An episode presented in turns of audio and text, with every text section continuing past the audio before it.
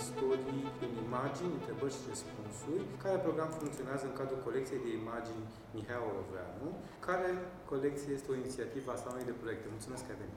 Mulțumesc și eu! Eu știu că tu ești arhitect. Sunt arhitect și sunt și profesor la Universitatea Ion Mincu și sunt partener și redactor șef la Zeppelin. Zeppelin, care e o revistă de arhitectură și în print și de cultură urbană și în print și în online. Deci o platformă, facem expoziții, edităm cărți, da, conferințe și proiecte culturale și lucruri de acest tip. Și cumva suntem în toată zona asta care ne place foarte mult, între arhitectură profesională și partea asta care ține de oraș și de alte discipline și de alți oameni. Încercăm să ieșim mai mult în, în afară, să aducem arhitectura către cei din afara profesiei și să aducem lucruri din afară către arhitecți. Cumva și din cauza faptului că funcționez pe mai multe discursuri vizuale, te-am rugat, în urmă cu câteva zile, să alegi câteva imagini din cadrul colecției, cele prezente pe site-ul colecției. Da. Și tu mi-ai răspuns la câteva zile ulterior cu zece cincisprezece imagini pe categorii, te-ai organizat cumva niște categorii și aș vrea să te rog să deschidem una din ele. Aș începe, de fapt, cu două imagini. M-am gândit la o selecție pe anumite categorii. Mm-hmm. Și una de categorii cu care am și început ar fi cea cu interbelicul. Interbelicul. Interbelicul ăsta care este extrem de discutat și de discutabil după ce a fost mitizat, așa cum foarte bine știm. Pentru foarte multă lume, interbelicul înseamnă altceva. De fapt, este un grup de imagini, dar dintre care prima este o imagine care îmi place în mod deosebit, este cu blocul Aro Patria, din anii treizeci. Și o imagine în care... Aha, este o imagine de peste drum. De peste drum și din cu totul alt unghi decât e el făcut de obicei. Și... din dreptul hotelului...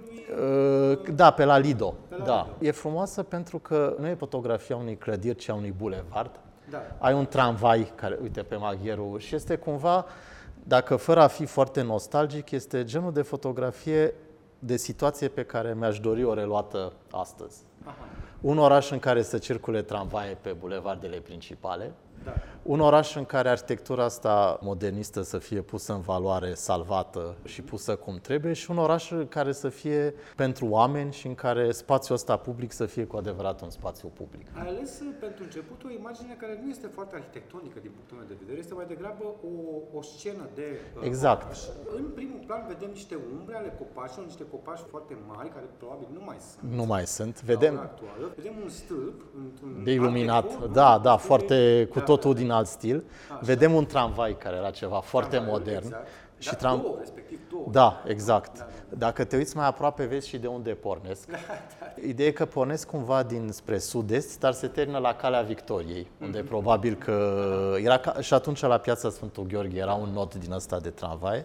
Eu iubesc tramvaiul și mi se pare că este un mod de transport care a căzut în disgrație de foarte multă vreme, inclusiv în Occident după război, pe care acum este reluat și pe care la noi încă mai apar primari care zic că ar trebui să renunțăm la tramvaie pentru că încurcă automobilele. E cel mai ecologic și cel mai democratic mod de transport, din punctul meu de vedere, tramvaiul. Și sunt orașe în Europa al căror simbol contemporan și de branding e tramvaiul. Da, acum câțiva ani de zile am fost în Zagreb și acolo m-a uimit ce înseamnă folosirea tramvaiului, mai ales în zone atât centrale, dar și cumva limitrofe orașului. Exact. Intră de zece ori mai mult, de vreo zece douăzeci de ori mai mulți oameni decât în echivalentul spațial în mașini. Da. E electric și nu poluează, ce să mai vorbim, da? Pentru mine, cumva, e genul ăsta de imagine, cred că pe toate le-am ales și, în general, în ultimii ani suntem foarte obsedați de lucrul ăsta. Suntem foarte obsedați de trecut, dar întotdeauna să vorbim de trecut, nu de ce vremurile drăguțe de odinioară, din ci de trecut din perspectiva prezentului. Și, și trecutul ca model, da. Da, pentru că aici ce văd eu, mi se pare foarte interesant că ai ales această diferență între clădirea de modernism, nu? Da, da. De stil modernism, cu această promisiune da. a viitorului electric. Exact. Care era pe atunci modern și care ar trebui să revină ca modern și clădiri care și astăzi ar fi cel puțin la fel de modern. Două cuvinte să mai spun, ochiul de fotograf vede niște urme de săruri, cumva, cu da, da. un cadru de sticlă. Există acest tip de încadrare romantică, în primul plan vedem că... Da, exact, da, da. Da. Totul e luminat, totul e, e, totul e foarte alb-negru, da. Sunt puține griuri, e alb-negru puternic, așa e. Bine, e alb-negru și pentru că, și albul e puternic pentru că, iarăși, noi ne uităm la aceste clădiri și le vedem as green keys, da. Dar ele de fapt erau albe, erau albe strălucitoare. Da, da, da. cu mica uneori. Deci erau niște apariții extrem de spectaculoase și nu ne mai imaginăm. Pentru mine este și important când vezi azi cum arată aceste clădiri, cu geamurile schimbate, cu balcoanele închise, făcute praf, cu aere condiționate și cu... Tocmai am trecut pe lângă această clădire și cu o duduie care nici nu mai știu ce parfum promovează pe cinci etaje. Cum sunt ele de fapt și cred că e foarte important și ca imagine să le arăți oamenilor cum ar putea să fie. Deci o zi de vară, toamnă, văd acolo, vedem un belcon. Un soare din ăsta violent, da, bucureștean. Da. În București. În București, în... E, exact. Pandantul acestei poze este asta de aici care îmi place foarte mult. Piața Unirii? Este Piața Unirii este care piața nu mai există. Și este, dacă ne uităm așa foarte atent în fundal, vedem o cupolă în stânga care este, după părerea mea, este cecul. Aha. Iar în spate se vede, cred, cred, n-aș vrea să garantez, dar cred că este Spitalul Brâncovenesc, care astăzi nu mai există. Iar asta este o secțiune din Piața Unirii. Îmi place foarte mult, e pandantul acelei scene, pentru că acolo nu vedeai niciun om. Aici oamenii sunt mai importanți, arhitectura da. E un cadru. Deci este o perspectivă aeriană, este o fotografie al negru, provine de pe un cadru de sticlă, pentru că da, se, vede... se vede un colț al holderului. Cumva suntem la etajul unu, da, din toate... Vedem... Da, pentru că Piața Unirii era un complex, era un fel de bazar, un fel de bazar, exact. Bazar modern în care integra, așa cum a făcut-o București, întotdeauna clădiri, cum e Hala Mare, perfect occidentale, moderne, în tot acest ansamblu de curți, de galerii, de străzi. M-am uitat foarte atent la tarabe și la toate astea, verzele care erump și da, explodează da, da, în spațiul public. În octombrie târziu, probabil, pentru că sunt mulți de varză, văd aici, nu? Oamenii sunt îmbrăcați, se, se vede ca o pardesie. Da, da. Am observat și o doamnă foarte elegantă care este la un moment dat pe aici, dar în același timp sunt majoritatea oamenilor, se vede că sunt oameni mai modești, sunt țărani muncitori care vin să cumpere, de fapt sunt bucureșteni. Nu este o ordine perfectă, nu este un supermarket, este probabil că era destul de murdar și în condiții igienice pe care azi nu le-am mai accepta. Da. Dar este un loc foarte, foarte viu. Până la urmă, toată obsesia asta cu monumentele și cu patrimoniul, care e foarte bună, duce și la această sterilizare a lor. Cum sunt toate orașele astea medievale din Occident și cum încep să fie și la noi, care sunt brici cu mușcate la ferestre și ți-e greu să închipui că de fapt dejecțiile erau pe stradă, încă în evul mediu, încă, încă se, se mai... Vă... Da, exact, exact. Dar viața, și este unul dintre cele mai mari meciuri, cred, de astăzi, de a regândi niște locuri din astea și de a le restaura și de a le pune în valoare, păstrând în același timp viața din ele, să nu le transform în muzeu. Și ceea ce iarăși reușește extrem de rar, extrem de rar, deși se fac eforturi, de a păstra și oamenii care sunt acolo. Pentru că știm foarte bine, când un astfel de cartier să începe să se regenereze și să se restaureze, începe să devină și scump, atractiv. Sim, și, în general, oamenii care stăteau acolo trebuie să se care și e gentrificare. Da, și da, da. Pentru mine este ideea asta, sigur, București un hal oribil în care e. Dar are încă această moștenire pe care alte orașe mari și mult mai ok decât el nu o mai au, și anume faptul că este încă un oraș cu mixitate. Poate nu ne dăm seama ce înseamnă să ai un oraș în care și în centru uneori mai locuiește lume și în care mai locuiesc oameni de condiții diferite. Pentru că nu trebuie să fim ipocriți. Cred că de la orașul U R și până astăzi, în oraș întotdeauna au existat cartiere de oameni bogați, cartiere de oameni de condiții medii și cartiere îngrozitoare. Diferența cu ceea ce se întâmplă în ultimii zeci de ani este că și oamenii săraci își aveau loc în oraș. Pe când acum ceea ce se întâmplă este, constatăm, în, în New York nu mai, nu mai locuiește nimeni sau locuiesc oameni foarte bogați și faptul că nu mai ai dreptul la oraș dacă ești sărac și dacă ești infirmieră sau într-un oraș ca München sau ca New York, dacă ești infirmieră sau polițist, nu prea îți mai permiți să locuiești în oraș. E adevărat, în același timp Bucureștiul, ca și New York și poate alte orașe, își are o identitate proprie, un compozit de fapt. E un compozit, da. Una este orașul server, care e în Pipera, alta este orașul... E adevărat, dar oameni săraci în New York nu prea mai stau. În centru. În Manhattan, totuși Manhattan încă acum treizeci de ani era un loc în care era foarte multă lume și amărâtă inclusiv și tot felul de comunități. Acum nu mai e cazul. Bun, mai sunt două poze aici, dar mai puțin importante, poate. Asta este extraordinar. Mi-a plăcut pentru că este Calea Victoriei. Sunt trei clădiri într-o succesiune. Una sunt fundațiile în dreapta. Sunt biblioteca B C U. Da. În fundal Asta este Ateneu. Ateneu, dar înainte de a fi da. reluat, ceea ce ne zice că este cel mult până în anii treizeci. Da. Da. Iar aici este, cred că, Jockey Club-ul este o clădire care închidea piața Ateneului și care acum a dispărut unde este un maidan. Au fost o parcare. Trebuie spus că ea a dispărut în cadrul proiectului lui Carol al Doilea. Carol al Doilea, care era totuși un dictator și cu megalomania aferentă, a avut niște gânduri mărețe pentru acest loc. Da. A început prin a reface Palatul Regal complet și a vrut să facă o piață din asta musoliniană, mm-hmm. în care inclusiv Biblioteca Centrală Universitară, fundațiile regale de atunci trebuiau să fie demolate și să se întâmplă un spațiu din ăsta uriaș, mărginit de clădiri, din care C C U, actualul Minister de Interne, este doar o primă bucată.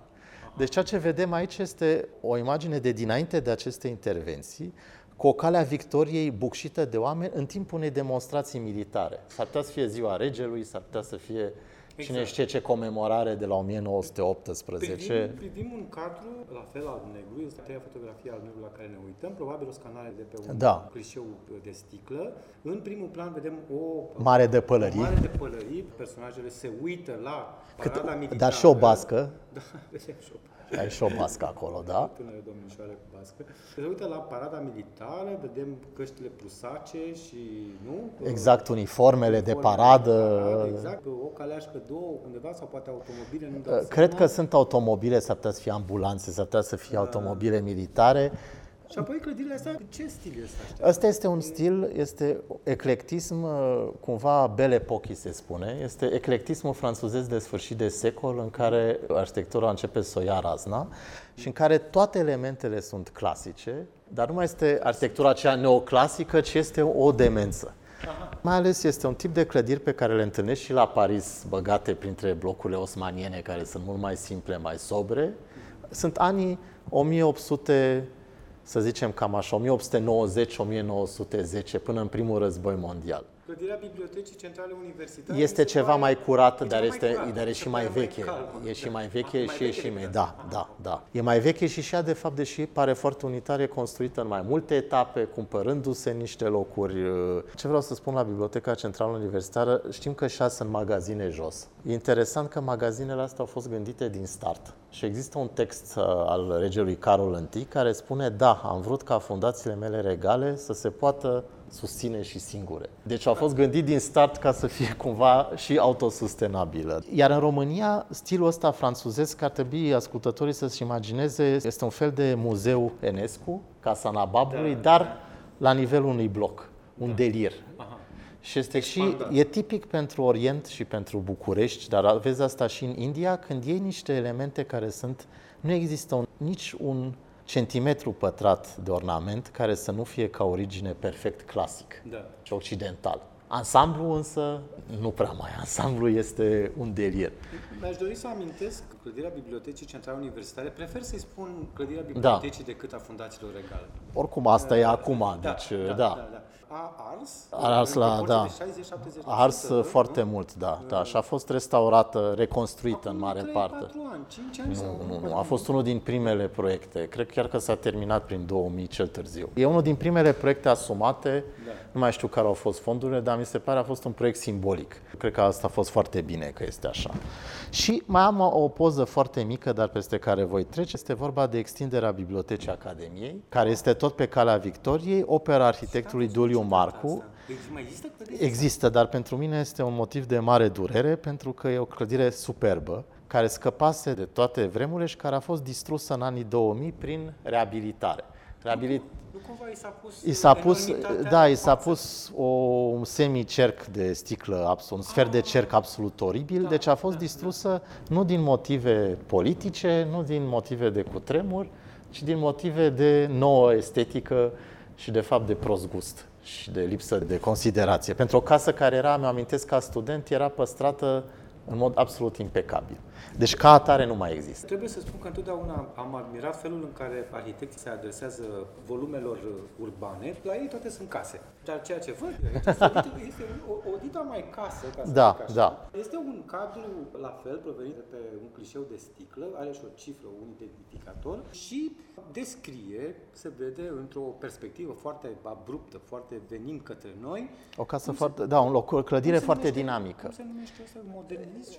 Este modernist. modernism este, aș zice că este stil internațional. Da, este un da. exemplu foarte pur de stil cu internațional. Cu sticlă înaltă, da.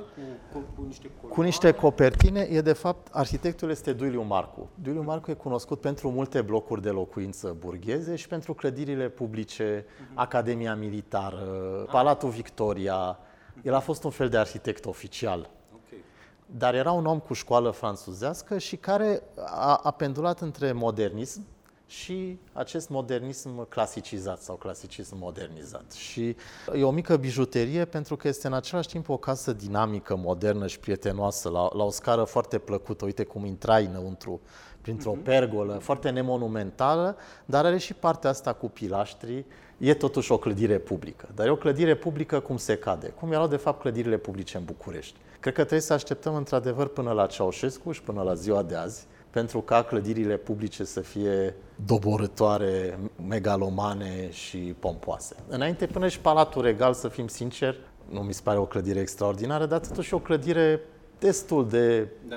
prietenoasă, ca să spun așa. Da, da. Și nu mă refer aici la estetică, cât la modul de a negocia puterea și relația cu, măcar în expresie, relația cu cetățean. Prin urmare, clădirea pe care o vedem există în continuare, dar în latura cea mai lungă a ei... La intrare, da. S-a construit un fel de atriu de intrare extrem de urât uh, și care a distrus, da, practic, clădirea. Da. Și care dă spre grădina Academiei. Da, da, da, exact.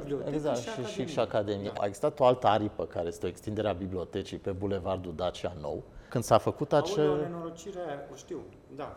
Rotundă, dar care, pot să o comentez în mai multe feluri, dar care la momentul respectiv nu a atacat deloc această clădire. Asta este o operație separată și un dezastru. Când spun că mi se pare foarte urâtă, mă refer la clădirea care este la frontul Daciei. Da, e, aparține vremii respective, dar măcar acea clădire nu a distrus nimic. Aici, aici s-a făcut o operație de care era absolut, sigur trebuia consolidare, dar nimic... E prima oară când văd ce se află sub, sub da, da. E una din crimele anilor două mii făcută de arhitecți. Să mergem, să mergem. Să mergem mai departe. Aș vrea să trec repede. Este o imagine pe care eu o ador. Este o imagine probabil de propagandă cu circul uh-huh. și cu niște blocuri în fundal. Și aș vrea să o leg de ceea ce am văzut anterior. Sunt anii șaizeci. E perioada în care orașul ăsta, începutul anilor, deceniul șase, sigur că e și el mitizat și în mod exagerat, dar a fost o perioadă destul de bună. Sigur. Pentru că a fost o perioadă în care Bucureștiul n-a fost atât de praf făcut ca alte capitale în urma războiului. S-a construit puțin în oraș și mai mult în afară și s-a construit, fie vorba între noi, asta pot să o afirm cu mâna pe umăr. Sigur, materiale mai proaste, industrie, tot, da. Dar totuși, bine, calitatea arhitecturii din anii șaizeci era de o sincronicitate, era sincronă cu restul lumii, și de o calitate arhitecturală în masă, în mare, pe care astăzi nu mai reușim să o atingem. Bun, deci vedem o scanare după un carton, să văd colțurile da. ușor, deci e vorba de un print fotografic, ușor subexpus, după părerea mea. În primul plan avem o perdea de copaci. E parcul circului. E parcul circului, exact, vedem copacii tineri, da. tineri. Acoperișul ăsta a devenit iconic al exact, clădirii exact. circului și cele trei, patru... Blocuri către, și... da, sunt blocurile de pe Ștefan cel Mare. De pe Ștefan cel Mare, aha, ok. Dacă okay. vrei, sunt blocurile lui Cărtărescu. Cine a făcut clădirea? A fost mai multă lume, au fost, dar unul din principalele arhitecți îl chema Nicolae Porumbescu și ar merita el singur o emisiune, pentru că el a început ca tânăr arhitect, a făcut stalinism, Piața Înfrățirea între Popoare, acolo în București, noi nu mai țin minte cum îi zice astăzi, Teatru Masca sau cum e. A, Bazilescu? Da, exact, da. După care modernism a făcut circul și cartierul Titan Balta Albă, a fost arhitect principal, după care s-a mutat la Suceava și a creat o arhitectură în același timp sinistră și de calitate extraordinară, dacă vrei o combinație de Păunescu și Le Corbusier, o arhitectură brutalism cu elemente naționale folclorice, deci un fel de brutalism-naționalism. Casa de cultură din Suceava, dacă îți spune ceva, sediul administrativ din Satul Mare. Wow! Deci da. sediul administrativ din Satul da, Mare. Da, asta e o arhitectură pe care eu am detestat-o în anii nouăzeci ca student, pentru că mi-amintea de Ceaușescu și de Cântarea României și nu sper vedeam venit, decât... Sper că ai venit la gânduri mai bune. Cu... E chici mult acolo, pentru că se iei motive din astea maramureșeno, nu știu care, și să le transpui din lemn în beton la o scară de zece ori mai mare, dar lumina, materialul, de asta zic că e o combinație între, între Le Corbusier și Cântarea României, da, da, da, știi? Da, da, da. Și el a făcut și da, da, da. Arhitectul român proteic care și înainte de război și după trece prin orice, așa cum se cere și se adaptează la orice. Bine, mai sunt aici niște poze pe care o să vorbim dacă apucăm. Nu aș vrea însă să ratăm această poză care mie îmi place foarte mult și este vorba de Lipscani, centru vechi, Teatrul Rapsodia. Teatrul Rapsodia, da. Teatrul Rapsodia este și el o clădire stalinistă, dar care se înscrie perfect da. în centru vechi și da. în loc. Îmi place această poză pentru că este cu orașul, dinainte evident că nu era pietonalizat, e pe vremea lui, pe vremea lui Ceaușescu, nici nu-mi dau seama bine în ce an putea să fie, oricând între șaizeci și optzeci. Și îmi place pentru că aici oamenii sunt în prim plan. Sunt niște doamne, trei doamne și un domn. Este un cadru de stradă. De, un cadru de stradă, da. da. Și cu niște oameni foarte interesanți. Să-mi aduce aminte de fotografiile astea, școala franceză, da, da, Doano, da. Bresson și așa mai departe. Sigur. Deși nici nu știu care o fi. Nu știu, poate e chiar o poza lui Mihai. S-ar putea să fie chiar făcută de el. Habar n-am, habar n-am. Pentru că nu, pare, nu e o poză de propagandă, e o poză de oameni, evident că nu are nicio relevanță pentru nimeni decât pentru fotograf ca gest artistic. Și, și sunt... pentru noi acum, când da, da. vedem atmosfera... Atmosfera, da. Vorba ta, probabil șaptezeci, cu bulele, da, da. Și la tipul de frizură pe care îl are personajul masculin, văd trei tinere doamne... Că tinere, da, tinere, și de vârstă da. mijlocie e, și par... După, da, par după cum arată și după cum arată toaletele, par să fie probabil clasa muncitoare, ceva de genul ăsta, sau mici funcționari. Așa mă evocă mie. Da, Oricum da. sunt genul de oameni pe care îi vezi, azi nu prea mai vezi pe centru. Da. Așa, că era vorba în care nu era totul transformat într-un mare mall. Da. Și în care, sigur, clădirile dărăpânate și curgea tencuiala de pe ele, cum se întâmplă de fapt și acum, dar un oraș viu, adică un centru istoric care nu este doar un muzeu, ci... Sigur, o, o zonă declasată, o zonă cu foarte multe probleme, dar o zonă, până la urmă, cu niște oameni pe care foarte multă lume s-a bucurat să nu-i mai vadă pe de altă acolo. Parte, da, pe de altă parte, uite că vorbim acum de această zonă și această fotografie din Lipscani. Țin să-ți aduc aminte de acea perioadă de doi trei ani de zile în care acea zonă a fost în construcție. Și a fost o nenorocire. Toată da, lumea da, a suferit maxim. Da. Asanarea care se dorea nu s-a reușit până la urmă. Din tot... variate motive, da, pentru da. că nu s-a făcut decât pietonalizarea, dar nu a existat nici un proiect ce funcțiuni să fie, după care s-a lăsat total la voia pieței. Și evident că piața a venit cu ce trebuia ei, adică baruri, restaurante și așa mai departe. De-aia nu ai cultură acolo, nu ai bănci pe care să stai, pentru că ele împiedică da. acest consum. Este un mall și un bordel, trebuie să o spun de multe ori, în aer liber. Un mall pe orizontală, dar care în același timp, cum e, suntem în București și în România, nu e perfect. Și de multe ori vezi nu, da. barul brici foarte scump la parter și sus încă mai stau oameni foarte săraci care da, nu au apucat da, să fie dați afară. Da, da, da. Dar e, e foarte sordid cum e acum. Eu nu sunt un fan al felului în care arată centrul vechi acum și recunosc că mă ridică mari probleme felul în care este. Pe de altă parte, este una dintre zonele cele mai vii. Poate că nu suntem de acord și, și nici eu la rândul meu poate nu suntem. Da, e vie, dar strict prin consum. Da, da. Este, e strict prin consum și prin nimic altceva. Adică este o zonă consumată, ce-i drept, intens, dar nimic altceva. Nu este o zonă care să fie... E o zonă care a trecut în clasica evoluție de la un cartier mai rău famat, un cartier interesant, cultural, alternativ și după aia un cartier care devine comercial.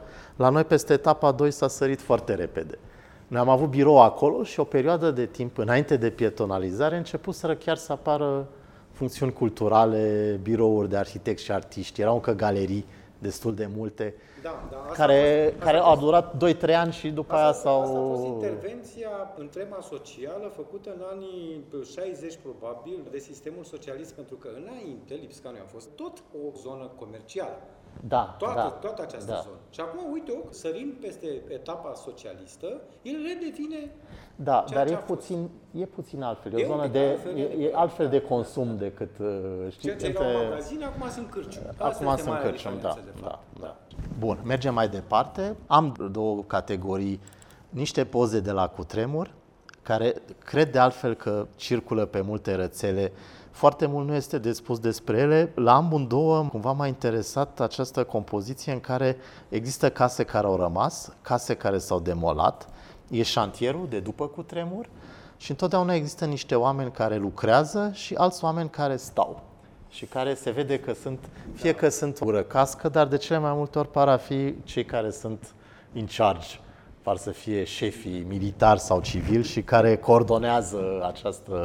Privesc împreună cu Ștefan un clișeu cu formă pătrată, cu o clădire pe care voi încerca împreună cu Ceaușescu să vedem care este sau măcar cât de cât... Mi-e foarte greu să spun. Pare a, să fie în zona Magheru.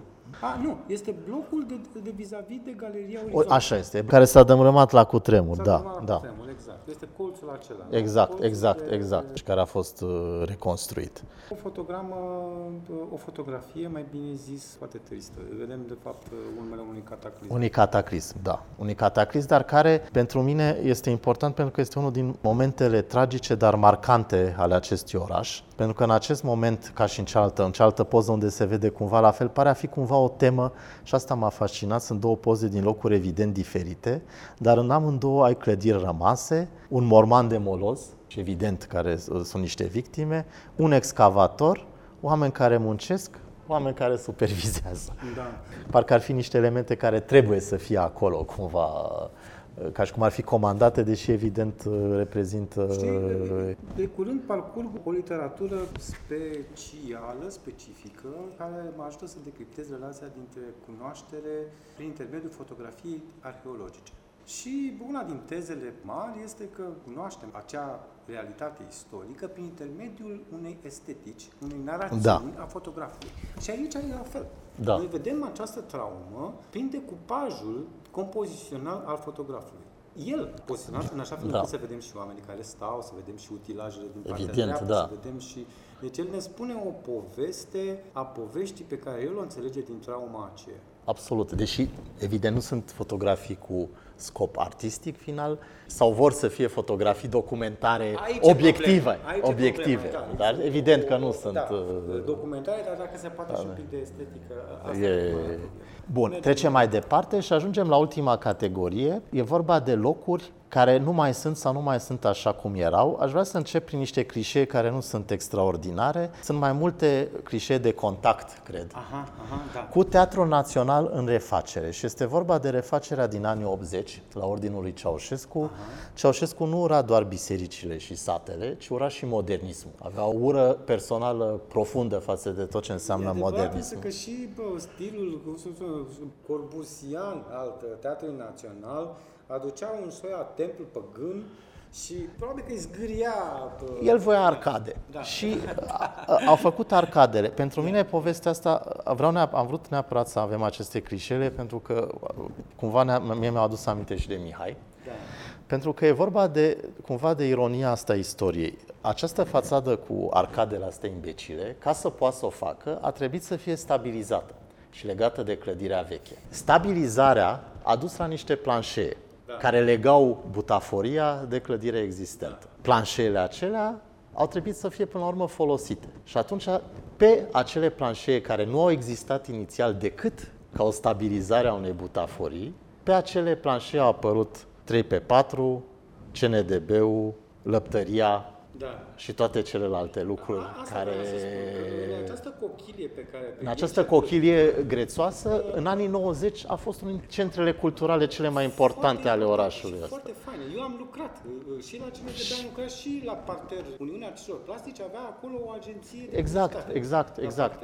Niște spații fabuloase. Mai era și lăptăria era sus, și... terasa aia fabuloasă de sus, trei pe patru, galeria aceea rotundă. Exact, C N D B-ul și toate aceste spații au fost pur și simplu rase, rase dintr-o dorință strict estetică a directorului teatrului și a arhitectului care a lucrase la acel teatru de a se reface felul da, în care fusese. Da, da. Sigur, anterior. S-ar putea să fiu și judecat pentru că există, se pare, și expertize. Unii zic că acea structură nu putea să țină și că trebuia dată jos. Să fim foarte bine înțeleși, eu nu, eu nu apăr fațada lui Neanicu. Teatrul din anii șaizeci era mult mai frumos așa cum era, din punctul meu de vedere. Problema este că din, nu pot să, nu cred, cred că trebuia să fie un concurs de arhitectură, dar dincolo de asta, cred că acele spații trebuiau să supraviețuiască. Și că era mult mai important asta decât dezghiocarea și revenirea la o imagine, care oricum nu mai este, e un teatru național de anii șaizeci gen. Pentru că nu mai este acel teatru. Finisajele da, da, sunt altele. Exact, de paleta de culori care se... Și de felul în care este interiorul, este cu totul detestabil pentru ceea ce ar trebui să fie un loc reprezentativ. E cumva barul Florii din Bacău, nouăsprezece nouăzeci și patru, dar fept, nu vorbesc acum de acest, ci faptul în care s-a dus inclusiv un loc pe care l-a administra Mihai Oroveanu, pre-M N A C, dar și după M N A C, și în care se întâmplau o mulțime de lucruri din care a trebuit să se care la un moment dat foarte repede când a început șantierul. Privim o scanare din două cale, provine probabil de pe un film de, de tip o sută treizeci și cinci, alb-negru, două cadre consecutive, se văd mașinile care vin și trec prin cadru, și poziția pe cameră este aceeași, în care vedem șantierul în care s-a ridicat această copertină exact. multifuncțională cu fața de, care, da, da, foarte urâtă de altfel. Care... Și cu, mai ales astea, butaforiile de sus erau, cum să spun eu, toată lumea a făcut mare casă de ele, dar e adevărat că între timp, după nouăzeci, acest exoschelet conținea niște da. întreprinderi culturale foarte bine... Păi da, și evoluția Teatrului Național pune problema odată a ștergerii istoriei, care nu ne place, încă o dată, încă o dată da, și reluarea, reinventarea, de fapt, exact, istoriei.